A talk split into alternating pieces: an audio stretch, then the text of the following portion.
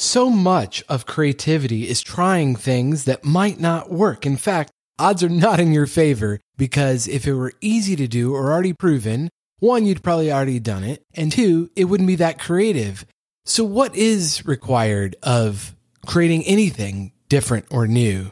Let's talk about it. This is the Creative Coach Cast with Paul Goldsmith. There are so many great tools and resources to help you create anything you want to create. In fact, there's an endless supply, but they're not particularly helpful unless you have three things, and they all start with E. So the three essential E's of any creative change are this. Number one, you have to decide what is essential. Number two, you have to optimize your environment. And number three, you have to stay encouraged. What's essential? Change your environment, stay encouraged. If you hear nothing else, that is what I want you to know. Let's take each one. So, in deciding what is essential, I've I've referenced this book before from Greg McKeown, Essentialism. And the simple idea is every day deciding what is truly essential because you really have got to prioritize. Otherwise, nothing's a priority.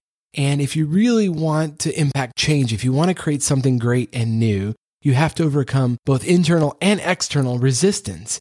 And a way to do that is get really clear about what is essential for you to accomplish. And this has been proven in the Pareto principle. 80% of results come from 20% of effort. So if we can predetermine what 20% we're going to focus on to get 80% of the effort, it's going to really help us in the end, deciding on the, the vital few over the trivial many. This is no small effort. Each time you want to work on creating something great, deciding what is essentially true for that project to come to fruition, for that idea to come to life. The second E is environment, and I think this gets overlooked a lot. We just want to power through and get to work when we feel so inspired. But environment makes a huge difference. I mean, think about it. If you want to swim, you have to be in a body of water. If you want to increase your batting average, you have to have more at bats. So much of the tech innovation of the last few decades has come from a very small piece of real estate in California called Silicon Valley. Are the people that live there just that much smarter than everybody else? I don't think so. It's a highly concentrated area where if you wanted to create a great software product, that's a great place to do it because you're surrounded with other like minded people in that environment. If you want to become a singer songwriter, you have a greater probability of doing that if you come to Nashville, Tennessee, or you want to be an actor on Broadway, actually finding a theater or people in the theater to hang around with. You get my point. We sometimes try to create something in the wrong environment and it's destined to fail just because you haven't surrounded yourself with the right space. You have to make space to create things.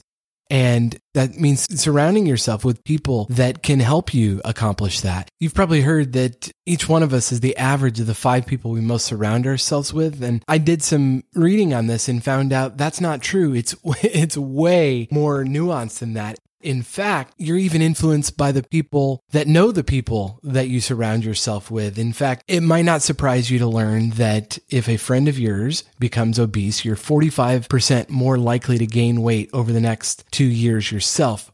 However, what was surprising to me, and it may be also news to you that the research has found that if a friend of your friend becomes obese, your likelihood of gaining weight increases by 20%, even of a person you've never met, of a friend of a friend. So environment is so important. That same study found that uh, if a friend is a smoker, you're 61% more likely to be a smoker. But if a friend of a friend of yours is a smoker, you're still 29% more likely to smoke. And the most incredible part of this research, and I'll, I'll include a link to it in the show notes of this podcast so you can read it for yourself. They also looked at happiness and they found that happier friends make you happier. No surprise there. But if your friend of a friend is happy with their life, you have a 6% greater likelihood of being happy yourself. You know, as they note, 6% might not seem much, but if you got a 6% return on investment, that would be pretty good. 6% happier, I'll take it. So your environment, the people you surround yourself and the actual space you're in make a huge difference. And in fact, that also leads us to the third essential E of any creative change. And that's encouragement. You have to stay encouraged. Surround yourself with people that are going to encourage you in whatever it is you're trying to accomplish because, you know, the greater the challenge, the more the adversity. And it's going to take that somebody believing in you even when you're starting to doubt or doubting whether you can accomplish it. That's where a coach comes in or a close friend that you know is uh, an encourager. Let them in. There are so many people that have encouraged me with a simple text, and it came through at just the right moment when I was questioning whether it was worth all the effort and specifically just the creative coach cast. And I have to give a shout out to Ryan and Farron and Tim and Doug. They go in my encouragers hall of fame. We all need more encouragement. Who are you encouraging? The word encourage comes from an old French word, encourager. I know I'll butcher that, but it just means literally to hearten, to make stronger. Every word of encouragement you give to another person makes them stronger. And we know this when we encourage our children, they do better. And we're all surrounded by so much discouragement. We all have discouragement. We all have insecurities. And so when you encourage another person or another person encourages you, you become stronger. You also have to encourage yourself. And this is probably the hardest part, but it does make a difference.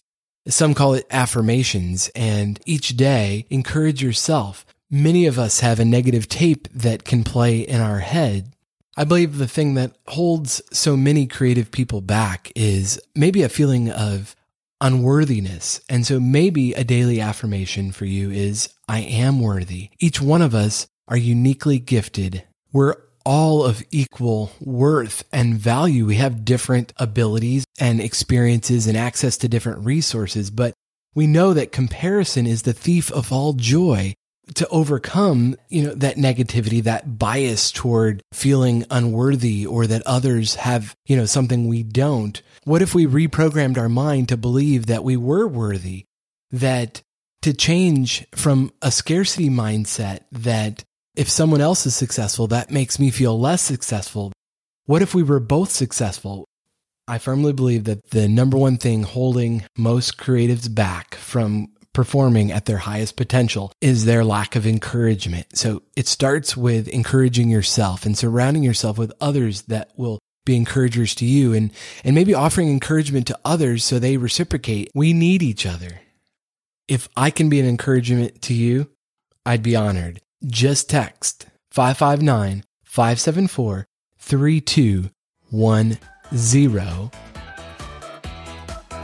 Thank you for listening to the Creative Coach Cast. I hope this has been beneficial. And if you like it, please review it and rate it. That way others can find it. And we'll talk to you next time.